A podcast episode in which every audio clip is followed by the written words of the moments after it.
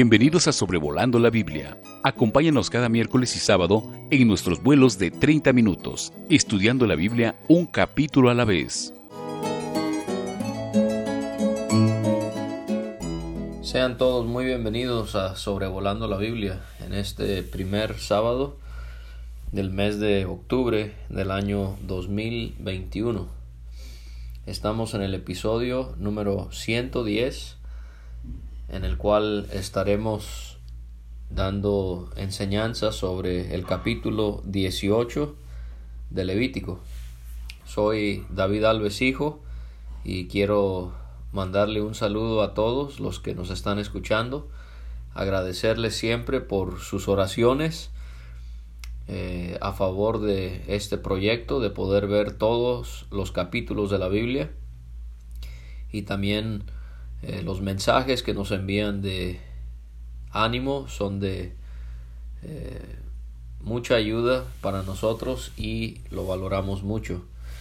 Queremos eh, hacerle saber que si usted ha recibido este audio de alguien más y lo desea recibir personalmente de nosotros cada miércoles y sábado, puede escribir ya sea por WhatsApp, por Telegram o Signal al número 52 322 349 2858. Lo voy a repetir. Es más 52 322 349 2258. De igual manera le queremos invitar a que visite nuestra página web www.gracia más gracia.com. Todo corrido www.gracia más gracia.com. Allí usted encontrará escritos de diversos temas, una sección de cantos, también hay una sección de recursos didácticos, una sección de estudios, en fin, hay mucho material que en la voluntad de Dios puede serle de bendición en su deseo de estudiar la santa palabra de nuestro Dios. Vamos a ver en el capítulo 18 de Levítico cómo hay tres secciones para este capítulo. En los primeros cinco versículos vamos a ver cuál es la base de nuestra moralidad y ya sé que estamos hablando de Israel y por lo tanto es era la misma base para ellos. ¿Por qué ya seamos judíos en el Antiguo Testamento o gentiles o judíos en este tiempo, por qué debemos de vivir una vida en pureza y santidad? Y los primeros cinco versículos nos van a contestar eso. Vamos a ver en los versículos 6 a 23 leyes sobre relaciones sexuales que Dios consideraba y que aún considera en la actualidad como ilícitas. Y del versículo 24 al versículo 30, que ya es el final del capítulo, terminaremos viendo las consecuencias que Dios impuso a los infractores de las leyes ya mencionadas.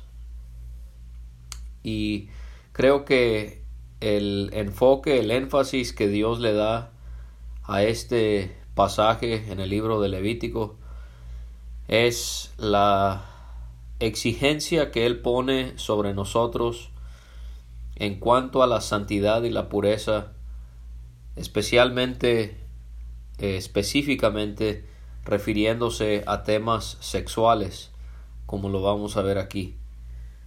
Y esto es lo que vemos con las leyes que Dios dio a su pueblo, que Él quería que viviesen de una manera distinta a las naciones que estaban a su alrededor.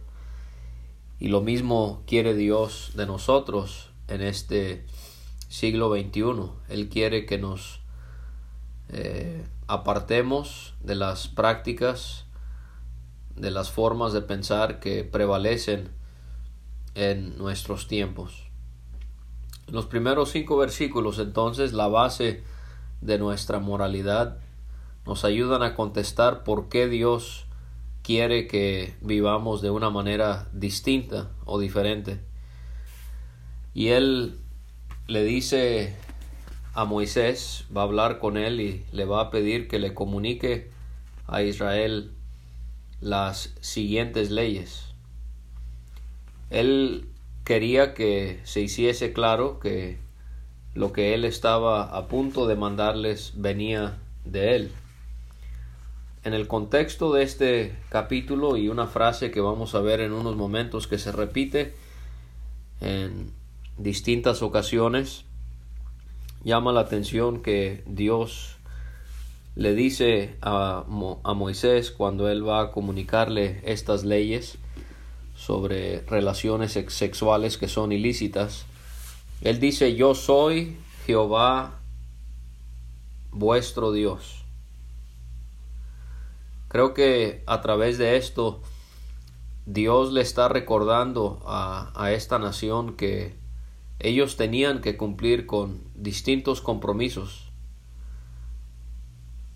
porque ellos habían aceptado entrar en pacto con Dios. Y estar en pacto con Dios no solamente significaba un sinfín de bendiciones, pero también acarreaba un sinfín de obligaciones.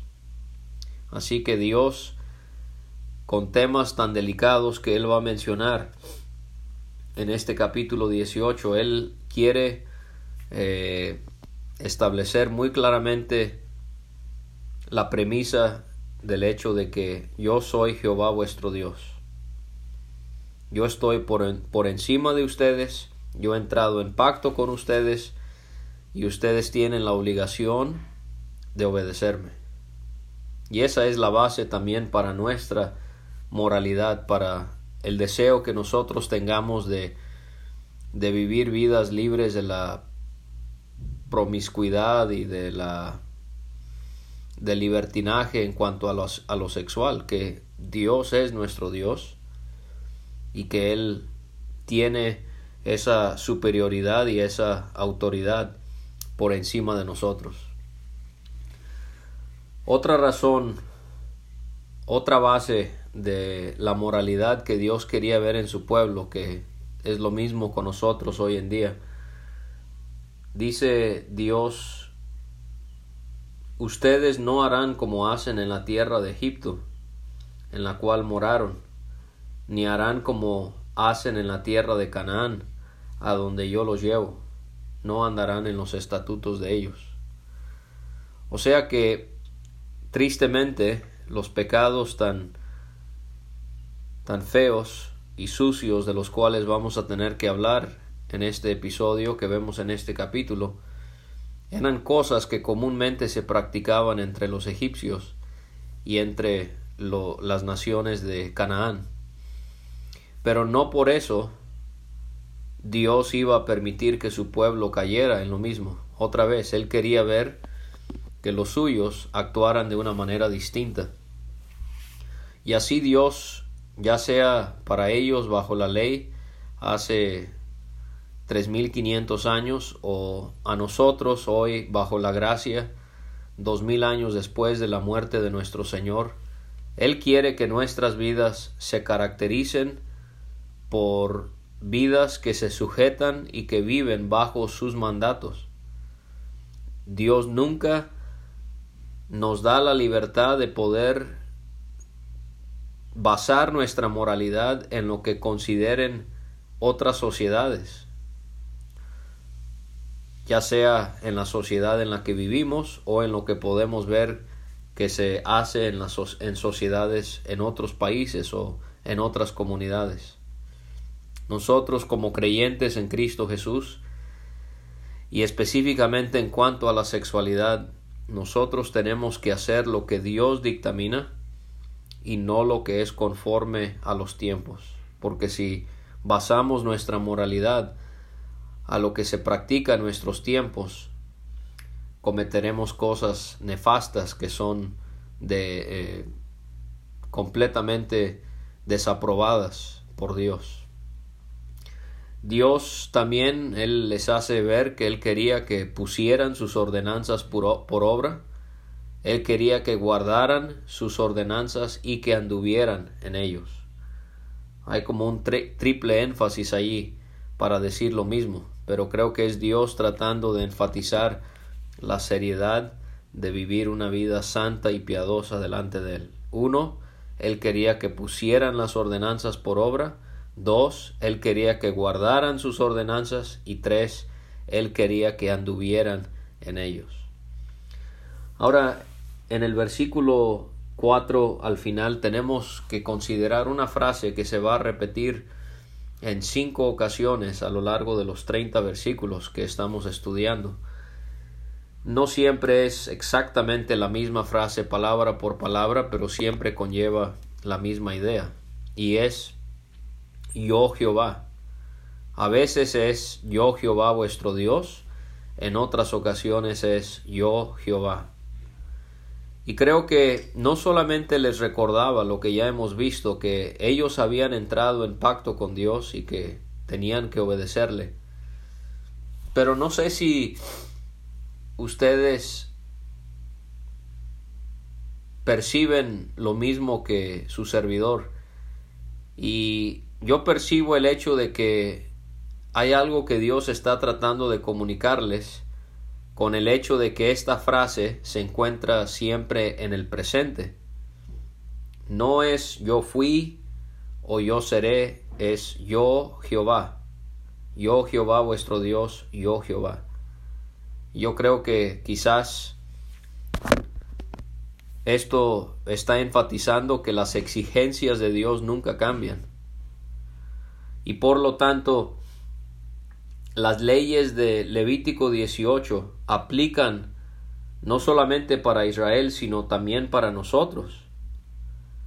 Aunque nosotros ya no vivimos bajo la ley, pero estas leyes no tienen que ver con las ceremonias y los ritos que tenían que efectuar los israelitas, más bien tiene que ver con temas de moralidad en cuanto a lo sexual.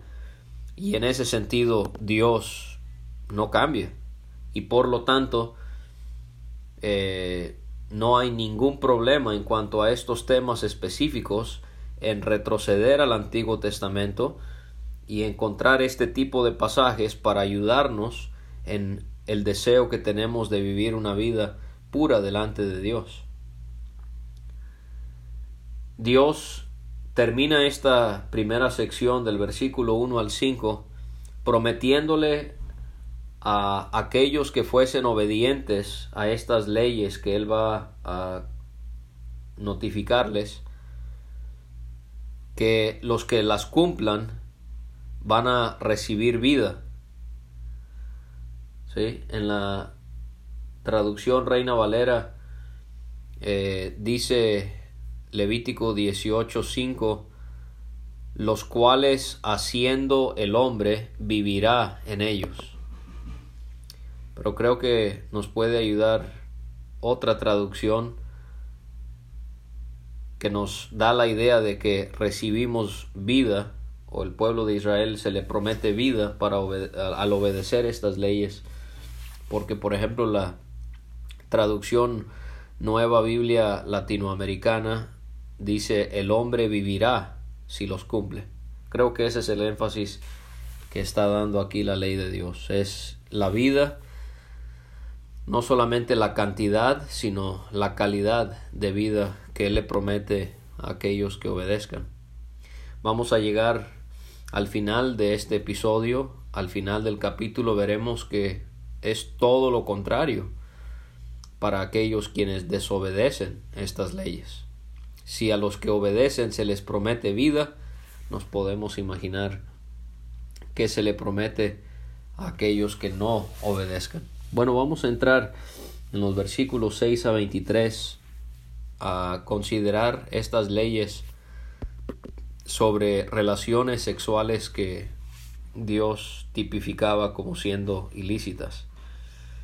En los versículos 6 a 18 vamos a ver que son leyes sobre relaciones sexuales ilícitas que son en cuanto a incesto. El incesto Tristemente tenemos que definir esto para que quede claro, pero el incesto es la relación carnal entre parientes dentro de los grados en que está prohibido el matrimonio.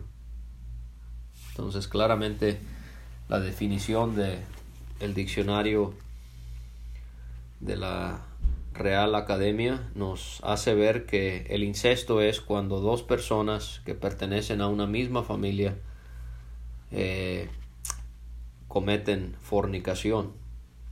La palabra fornicación es una palabra muy general que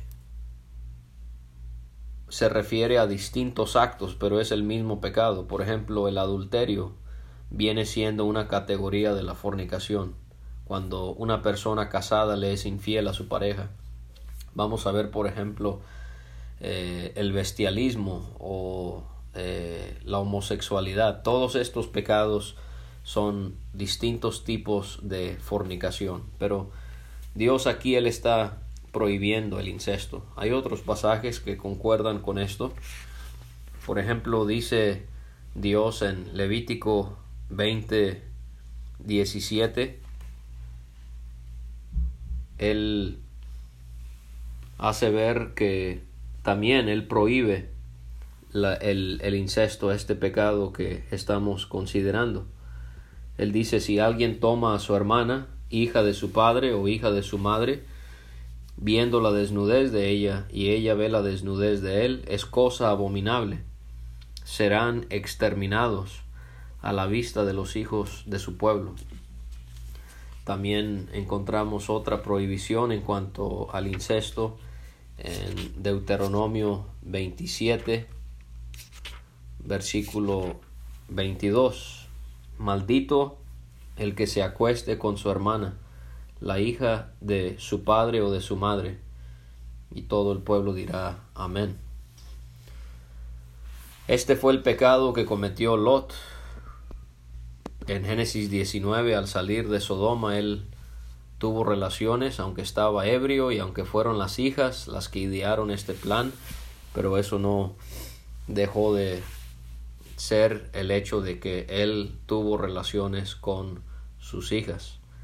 Y vamos a ver ahorita cómo es que se manejó ese asunto en cuanto a relaciones entre familiares antes de que Dios le diera a Israel la ley. Pero esta idea que se repite en todos estos versículos de descubrir la desnudez es otra manera para decir que existieron relaciones sexuales. Así que cuando se habla de no descubrir la desnudez, se infiere que se está refiriendo a que eran personas con las cuales no se podía tener relaciones sexuales. Ahora, Génesis capítulo 5 nos hace ver que Adán y Eva tuvieron hijos, por ejemplo, eh, Caín, Abel, Set, pero también tuvieron hijas.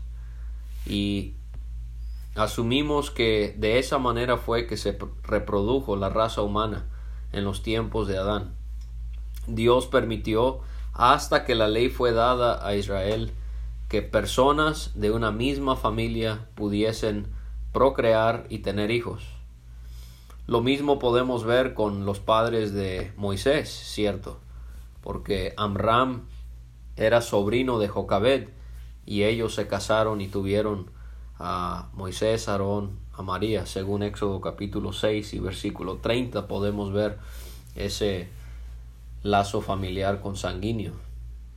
Entonces es hasta que Dios le da a Israel la ley eh, que se prohíbe ya el que dos personas de la misma familia puedan casarse y puedan procrear. Ahora, tiene un aspecto moral, eh, pero también tiene un aspecto genético, porque Dios no solamente está ahora prohibiéndolo para poder proteger la integridad de la familia, ya no había la necesidad de que se reprodujera el mundo con esa urgencia, o mejor dicho, ya no se requería que fuese entre familia, ya podían casarse con personas de otras familias para poder reproducirse. Pero también Dios, obviamente, con el conocimiento, conocimiento infinito que Él tiene del cuerpo humano, Él está también protegiendo el aspecto genético. Él quería evitar que llegara al punto donde se reprodujeran personas de la misma familia y así naciesen hijos con defectos físicos o mentales. Entonces, en el versículo 7, Dios va a comenzar a dar los distintos escenarios en los cuales Él desaprobaría que dos personas tuviesen relaciones. Por ejemplo, en el versículo 7 son relaciones ilícitas con el padre o la madre de uno. Eso estaba prohibido. En el versículo 8 estaba prohibido que hubiesen relaciones ilícitas con la mujer del padre de uno. Se infiere que eh, ella es una madrastra y aún así estaba prohibido que no se pudiese tener relaciones con ella. Esto fue lo que hizo aquel varón de Corinto en la iglesia allí en 1 de Corintios 5.1. Eh, el pecado de él fue que tiene a la mujer de su padre. Y esto era un pecado horroroso delante de Dios que tenía que ser tratado. También este pecado lo cometió Rubén Génesis 35 vemos que él tuvo relaciones con la concubina de su padre Jacob. Ahora, hay algo que está en algunos de los versículos y es el hecho de que si se descubría la desnudez de una persona, por ejemplo, de la mujer del padre de uno, se también también se descubría la desnudez de nuestro padre. Y creo que Dios está enseñándole a Israel que tenían que respetar la intimidad que hay entre dos personas casadas, porque descubrir la desnudez de la mujer era descubrir la desnudez de su esposo. Y esto es algo que tenemos que tener en cuenta al sentir la tentación a cometer adulterio es Tener relaciones con alguien que no es nuestra pareja es descubrir la desnudez, no solamente de esa persona, sino también de su cónyuge. Y esto es afrentar esa relación tan íntima que hay entre dos personas que se han casado. En el versículo 9 las relaciones ilícitas son con hermanas. En segunda de Samuel 13 leemos de ese terrible episodio cuando Abnón, hijo de David, forcejeó con su hermana Tamar y tuvo relaciones con ella. En el versículo 10 se prohíben las relaciones con nietas. En el versículo 11 con medias hermanas. En los versículos 12 y 13 relaciones se prohíben con tías. En el versículo 14 con tíos o con sus esposas. En el versículo 15 se prohíben las relaciones con las nueras de uno, las esposas de los hijos. En Génesis 38 usted se acordará que Judá, buscando una ramera, sin saberlo él cometió pecado con Tamar, que era su nuera. En el versículo 16 no se podía tener relaciones con cuñadas. En el versículo 17 con hijastras o nietos de la mujer que alguien había tomado como esposa. Versículo 18, relaciones ilícitas con cuñadas.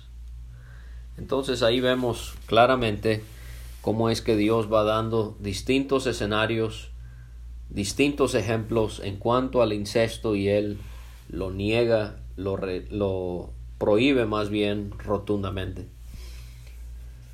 Sigue hablando de temas de pecados sexuales, pero en el versículo 19 eh, tiene que ver con la mujer en los días de su menstruación. Porque Dios dice, no te acercarás a una mujer para descubrir su desnudez durante su impureza menstrual. Y ya se nos enseñó claramente en el episodio sobre Levítico 15 que tener relaciones con una mujer en sus días de menstruación era quedar inmundo y todo lo que ella tocaba quedaba inmundo. Dios prohibía que una pareja tuviese relaciones al estar la mujer en los días de su menstruación. Por siete días ella quedaba inmunda. En el versículo 20 vamos a ver también otra prohibición de pecado sexual. No te acostarás con la mujer de tu prójimo contaminándote con ella. Esto alude al mandamiento que Dios le había dado a Israel sobre las tablas de la ley. Éxodo 20:14, no cometerás adulterio. Y vamos a ver distintos adjetivos que Dios utiliza para hacernos ver las consecuencias que el pecado tiene en nuestras vidas. Aquí en el versículo 20, cometer adulterio contamina a uno. Dios dice, contaminándote con ella. Tendríamos que preguntarnos si vale la pena tener un momento de placer con una mujer que es ajena, pero contaminarnos. En el versículo 21, Dios da la prohibición de dar a los hijos para ser ofrecidos a Moloch. Moloch era un dios adorado comúnmente por las naciones en Canaán, donde iba a, entrar el pueblo de Israel. Comúnmente tomaban una estatua de Moloch de metal y lo prendían y cuando estaba el rojo vivo las familias colocaban a su niño sobre la imagen con sus brazos extendidos y ese niño se quemaba y se moría. Ahora, suponemos que al estar en este pasaje, en su contexto, donde se enfatiza distintas formas de pecado sexual, podemos deducir que este acto de adorar a Moloch habrá tenido algo relacionado con la inmoralidad sexual. Si no, no entiendo, no entendería por qué está mencionado este pecado aquí. Pero aquí también hay otra consecuencia como vimos con el adulterio en el versículo 20, en el versículo 21, hacer esto era profanar el nombre de Dios. En el versículo 22 se prohíbe la bisexualidad. No te acostarás con varón como los que se acuestan con mujer. Es una abominación. Podría referirse al hecho de acostarse tanto con hombres y mujeres, o también podría ser una prohibición hacia la homosexualidad o el lesbianismo, que dos hombres tuviesen relaciones y dos mujeres tuviesen relaciones. Y aquí es donde Dios no cambia.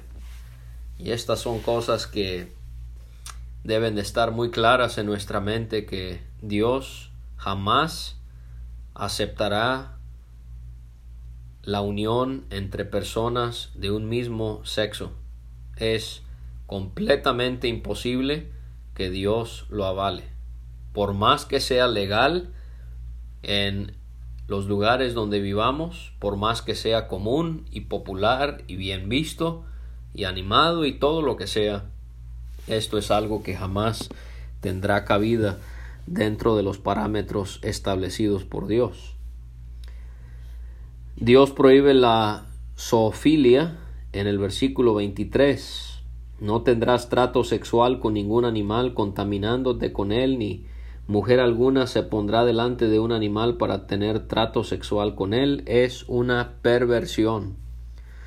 El pecado del versículo 22 es abominación.